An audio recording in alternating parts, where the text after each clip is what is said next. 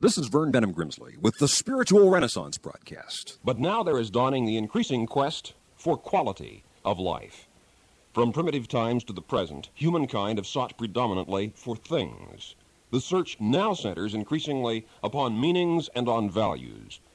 From the earliest Aegean civilizations, through the Carthaginian empires, from the imperial monarchy of Augustus in Rome to the dark ages of the Byzantine era, from ancient Oriental societies through a century scarred by world wars, the issue has been physical survival more than spiritual striving. But humankind are entering now an era in which depth of life is becoming as important as length of life.